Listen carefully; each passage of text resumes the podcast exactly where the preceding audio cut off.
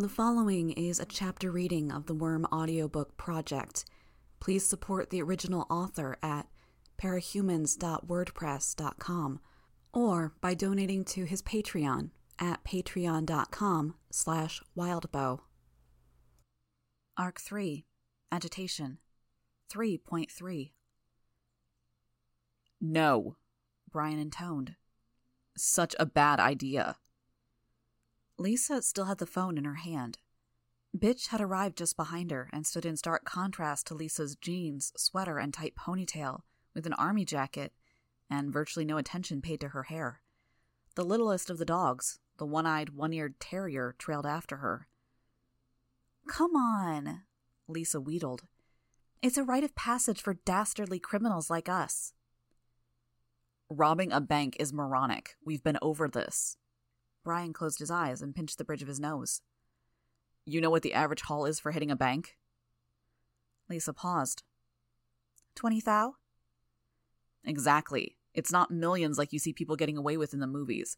Banks don't keep a lot of loose cash on hand, so we'd be pulling in less than we would for most other jobs. Account for cost and the fact that this is Brockton fucking Bay, where the banks have a little more reason to keep the amount of cash in their vaults to a minimum, and we'd be bringing in 12 to 16 thou. Divide five ways, and that's what, two or three thousand bucks each? I could do with an extra $3,000 to spend, Alec said, putting down his game controller and shifting his position on the couch to follow the conversation better. On what? Brian asked. When Alec shrugged, Brian sighed and explained. It's a horrible payoff for the amount of risk involved. There's three big superhero teams in the city. Figure there's another dozen heroes flying solo, and we're almost guaranteed to get into a fight. So? Bitch spoke for the first time. We win fights. We won before we had her. She raised her chin in my direction as she said the last word. We won because we picked our battles. We wouldn't have that option if we were cooped up in a bank waiting for them to come at us, letting them decide how and where the fight happened. Lisa nodded and smiled as he spoke. I thought for a second she was going to say something, but she didn't. Brian continued, getting pretty passionate as he ranted. We won't be able to slip away like we have when things got a little out of control in the past. Can't avoid the fight if we want to get away with anything worth taking. The bank is going to have layers of protection iron bars, vault doors, whatever. Even with your power, Lisa, there's a limit to how fast we can get through those. Add the time we have to spend managing hostages and making a safe exit, and I pretty much guarantee that there'll be time for a cape to get wind of the robbery and slow us down even more. Alex shrugged. I kind of want to do it anyways. Hitting a bank gets you on the front page. It's huge for our rep. The runt is right, Bitch said. Brian grumbled. Not fucking up is better for our reputation in the long run. His deeper voice was really good for grumbling. Alec looked at me. What do you think? I'd almost forgotten I was part of the discussion. The last thing I wanted was to rob a bank. Hostages could get hurt. The fact that it would potentially put me on the front page of the paper wasn't a high point either, if I ever wanted to drop the supervillain ruse and become a hero in good standing. I ventured. I think Brian makes a good case. It seems reckless. Bitch snorted. I think I saw Alec roll his eyes. Lisa leaned forward. He does make good points, but I have better ones. Hear me out? The rest of us turned our attention to her, though Brian had a frown that made it seem like it would take a lot to convince him. Okay, so Brian said similar stuff before, before we hit that casino a few weeks ago, so I was kind of expecting this, but it's not as bad as it sounds. The boss wants us to do a job at a very specific time. I got the sense he was willing to offer a fair bit if we went for the extra mile, and I negotiated a pretty good deal. The bank robbery was my idea, and he liked it. According to him, the Protectorate is busy with an event on Thursday, just outside of town. That's part of the reason timing is so important. If we act then, there's almost no chance we'll have to deal with them. If we hit Brockton Central downtown. That's the biggest bank in Brockton Bay, I interrupted her, half disbelieving. So everything I said about them having security and being careful is doubly true, Brian added. If we hit Bay Central downtown, Lisa repeated herself, ignoring us. Then we're hitting a location just a mile away from Arcadia High, where most of the wards go to school. Given jurisdictions, New Wave isn't going to be able to jump on us without stepping on the ward's toes, which pretty much guarantees we go up against the team of junior superheroes. With me so far? We all nodded or murmured agreement. Figure that's happening in the middle of the school day and they won't all be able to slip away to stop a robbery without drawing attention. People know the wards are at Arcadia, they just don't know who they are. So everyone's constantly watching for that. Since they can't have all six or seven of the same kids disappear from class every time the wards go off to foil a crime without giving away the show, chances are good that we go up against a couple of their strongest members, or one of the strongest with a group of the ones with less amazing powers. We can beat them. Okay. Brian begrudged. I'll accept that we'd probably do all right in those circumstances, but. Lisa interrupted him. I also got the boss to agree to match us two for one on any haul. We bring in 15 grand, he pays us 30, or he gives us enough money to bring our total up to 25, whichever is more in the end. So, we could walk away with $2,000 and he'd pay us 23 thou. So, as long as we don't wind up in jail, we're guaranteed $5,000 apiece, bare minimum. Brian's eyes widened. That's insane. Why would he do that?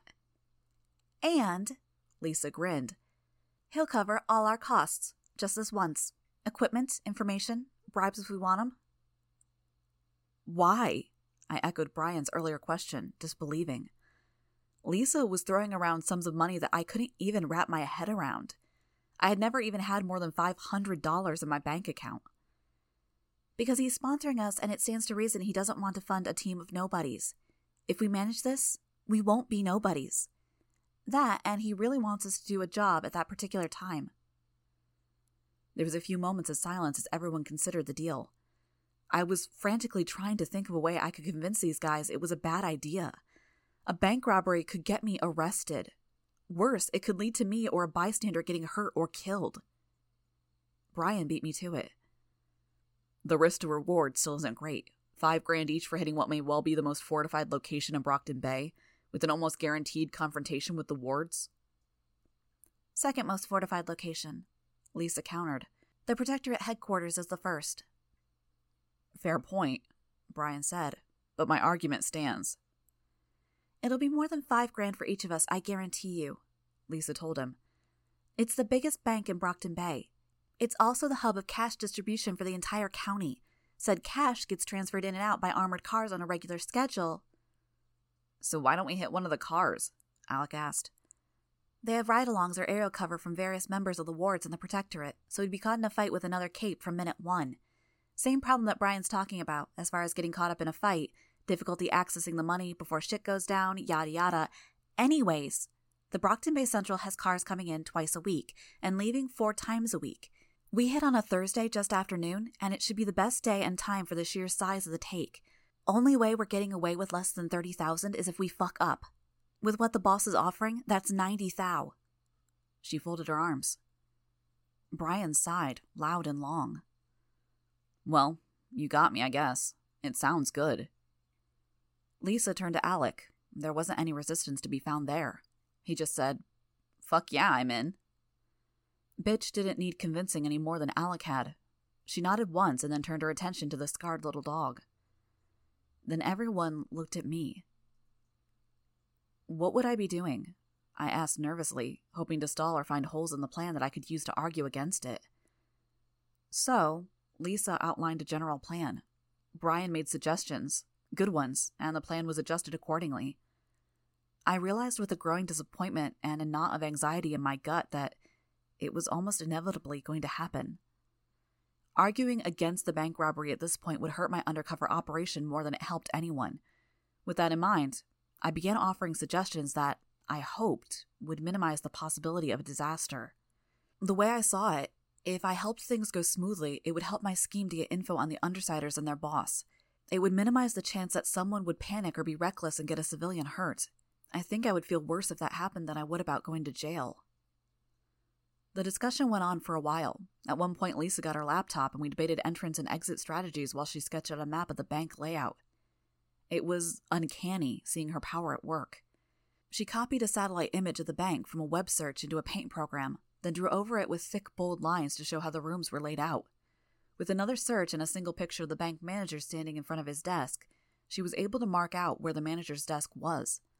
That wouldn't have been too amazing, but without pausing, she went on to mark where the tellers were, as well as the vaults, the vault door, and the enclosed room that held the safe deposit boxes.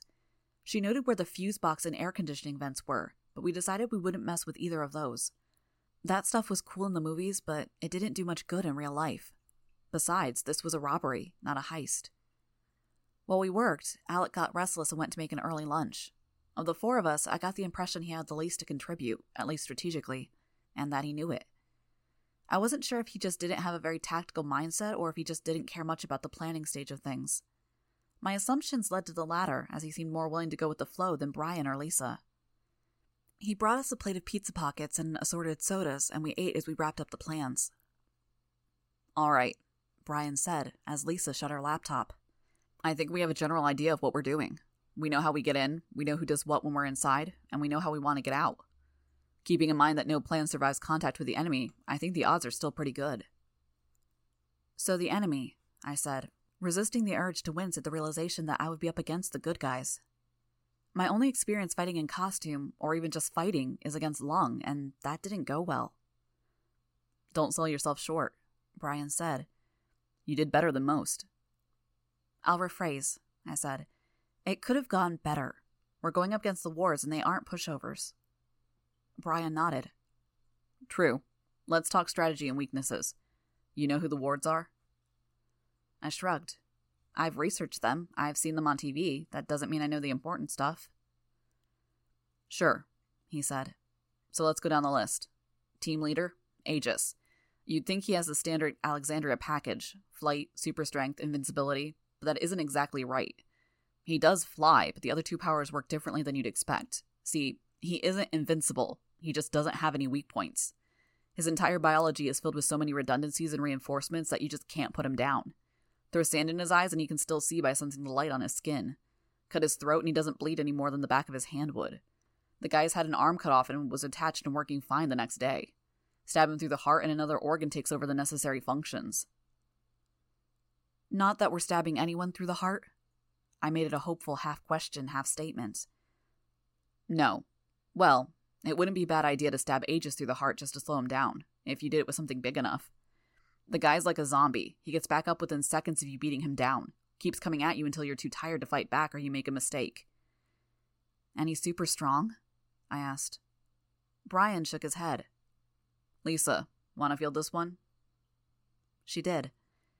Aegis isn't strong, but he can abuse his body in ways that makes it seem like he is. He can throw punches hard enough that they'd break his hand, mangle his joints, and tear his muscles, and his body just takes it. He has no reason to hold back, and he doesn't need to waste any time protecting himself from you. He can also draw on adrenaline. You've heard stories like how little old grandmothers lifted cars off the ground to save their grandkids? I nodded. That's adrenaline at work, and Aegis can do that for hours at a stretch. His body doesn't run out of steam. He doesn't get tired. He doesn't exhaust his reserves of adrenaline. He just keeps going. So, how do you stop him? I asked. You don't, really, Brian said. Best bet is to keep him occupied, keep him sufficiently distracted, or stick him somewhere he can't escape. Trap him in a dumpster and throw him in the river. You can get a few minutes of relief, which is all harder than it sounds. He's the team captain and he isn't stupid. Rachel, stick your dogs on him. A two ton canine or two should keep him out of our hair until we're ready to run. I don't need to hold back? Bitch asked, her eyebrow quirked. For once, no. Go nuts. Just, you know, don't kill him. Alec, you're the backup there. Keep an eye on Aegis, see if you can't use your power to throw him off. Buy enough time for a dog to get his jaws on him, and he's probably out of action. Sure, Alec said. Brian extended two fingers and tapped the second. Number two, Clockblocker. Let it be known, I fucking hate people who mess with time. He stops time, if I remember right? I inquired, as much to stay in the conversation as to get clarification. More specific than that, Brian said. He can stop time for whatever he touches. The person or object he touches is basically put on pause for anywhere from 30 seconds to 10 minutes. Only good thing is that he doesn't control or know how long it's going to last. But if he gets his hands on you, you're out of action. He'll either stand next to you and wait until you start moving, then touch you again, or he'll just tie you up in chains and handcuffs so that when his power wears off, you're already in custody. Long story short, he touches you, you're boned, Alec said. The upside is that whatever he touches is also untouchable, can't be hurt, can't be moved. Period. He uses that defensively, and he can do stuff like throw paper or cloth in the air and freeze it in time, make an unbreakable shield. You don't want to run into something that's frozen. A car that drove into the side of a piece of paper that Clockblocker had touched would be cut in two before it budged the paper. Noted, I said. Brian continued. The third heavy hitter on the wards is Vista. You know that myth about how the capes that get their powers young are exponentially more powerful? Vista's one of the kids that keeps the myth alive. Clockblocker is sort of a one trick pony. His trick involves screwing with one of the key forces of our universe, but it's just one thing. Vista also messes with physics on a fundamental level, but she's versatile. 12 years old and she has the power to reshape space.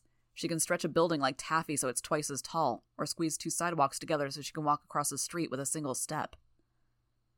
Her weakness, Lisa added, is the Manton effect. She turned her full attention to me. You know what that is? I've heard it mentioned, but I don't know the details. Wherever our powers come from, they also come with some limitations. For most of us, there's a restriction about using our power on living things. The reach of powers generally stops at the outside of a person or animal's body. There's exceptions for people with powers that only work on living things, like you, Alec, and Rachel. But the long and short of it is that the Manton effect is why most telekinetics can't just reach into your chest and crush your heart. Most people who can create force fields can't create one through the middle of your body and cut you in two. Narwhal can. Alec cut in. I said most, Lisa said. Why these restrictions exist is a question nearly as big as where we got our powers in the first place. The capes that can get around the Manton effect are among the strongest of us. I nodded slowly. I wondered if that had something to do with why Lung didn't burn himself, but I didn't want to get further off topic. And Vista? Vista can stretch and compress space. She can also do funny things with gravity. Thing is, the Manton effect keeps her from stretching or compressing you. It also makes altering an area a lot harder for her if there are more people in the space. So if all of us are in one room, chances are she won't be able to affect the whole room. But, Brian added, wiping a string of cheese from the corner of his lip. Every time we've run into her, she's been faster and overall more powerful with her power, and she has new tricks. Every second she's on the battlefield is a second things become harder for us. We take her down sooner than later. Aegis, Clockblocker, Vista. Those are the ones we're most likely to run into, and whoever else winds up coming, they're the ones we have to deal with, or we're fucked. Let's quickly go through the rest. Kid Win. Tinker, Lisa said. Flying skateboard, laser pistols, high tech visor are staples for him. Expect something new depending on what he's come up with in his workshop. He's mobile, but not that threatening. Triumph? Brian asked. He turned 18 and graduated to the Protectorate. Don't have to worry about him, Lisa said. Gallant. Glory Girl's on and off boyfriend. He pretends to be a tinker in the same vein as Kid Win, but I think he just runs around in secondhand armor with a fresh paint job. His thing is these blasts of light. Getting hit by one feels like a punch in the gut, but the blasts also mess with your feelings. Make you sad, make you scared, ashamed, giddy, whatever. Not that bad unless you get hit by a bunch in a row. Don't. That just leaves Shadowstalker, bloodthirsty bitch. Brian scowled. Alec explained to me. She's got in her head that Brian's her nemesis. You know, her number one enemy, her dark opposite. She's been going after him every chance she gets. She was a solo hero, Tattletale said. Vigilante of the night, until she went too far and nearly killed someone, nailing him to a wall with one of her crossbows. Local heroes were called in, she got arrested, and made some sort of deal. Now she's a probationary member of the wards, with the condition that she uses tranquilizer bolts and non lethal ammo for her crossbow. Which she isn't, Brian growled. At least not when she comes after me. That arrow she shot through my side had a fucking arrowhead on it. Tattletale shook her head. Her powers and Brian sort of have a weird interaction with one another. Shadowstalker can sort of transform. She becomes extremely lightweight, can pass through glass and thin walls, and she's nearly invisible. Only thing is, while she and the stuff she carries are all wispy in her transformed state, the stuff she shoots with her crossbow only stays that way for a half second. Then the effect wears off and it's a regular arrow flying towards you. So she can leap between rooftops almost impossible to see, hard to even touch, and all while she's shooting very real arrows at you. So what do you do? I asked. Her power doesn't work well while she's inside Brian's darkness for whatever reason. She isn't as fast or agile, he can see her better, and she can't see him in the darkness, Tattletale told me. So it becomes something of a very intense game of tag with one very fast person that's essentially blind and deaf, but carrying lethal weapons, while Brian, the other, is trying to take her out without getting shot. Let's avoid that, Brian said. It's too time consuming, and she may want to use that kind of scenario to delay us. And if you see her, or see the opportunity, inform the team and do your best to take her down without losing sight of a priority target. So that's the plan then? I said. So many maybes. That's the way these things go, Taylor, Brian said, his tone a bit terse. I think we've done a pretty good job of covering all the bases. Oh, I didn't mean to sound like I was criticizing your plan, I said. Our plan, Brian interrupted. I didn't want to think of it that way. Instead, I said, I'm a touch nervous, is all. You don't have to come, Bitch said, her tone a touch too casual. In all seriousness, Brian told me, if you're having second thoughts. I am, I admitted as well as third thoughts, fourth thoughts, and so on, but I'm not going to let that stop me. I'm coming with. Good, Brian said. Then we've got the rest of the day today and tomorrow to prepare. Taylor, you can meet me on your run first thing. I'll have a cell phone for you. You can text Lisa with anything you think you'll need, like those weapons we were talking about. Look up the models and brands ahead of time if you want something specific. What's her number? I asked. I'll put it in the phone before I give it to you. Lisa, you confirm the job with the boss. Talk to him about the other stuff. Got it. So, unless there's anything else, I think we just planned a bank robbery before noon, Lisa said with a grin. I looked at the digital clock displayed under the TV. Sure enough, it was half past eleven. I couldn't help but wonder if that was a good thing.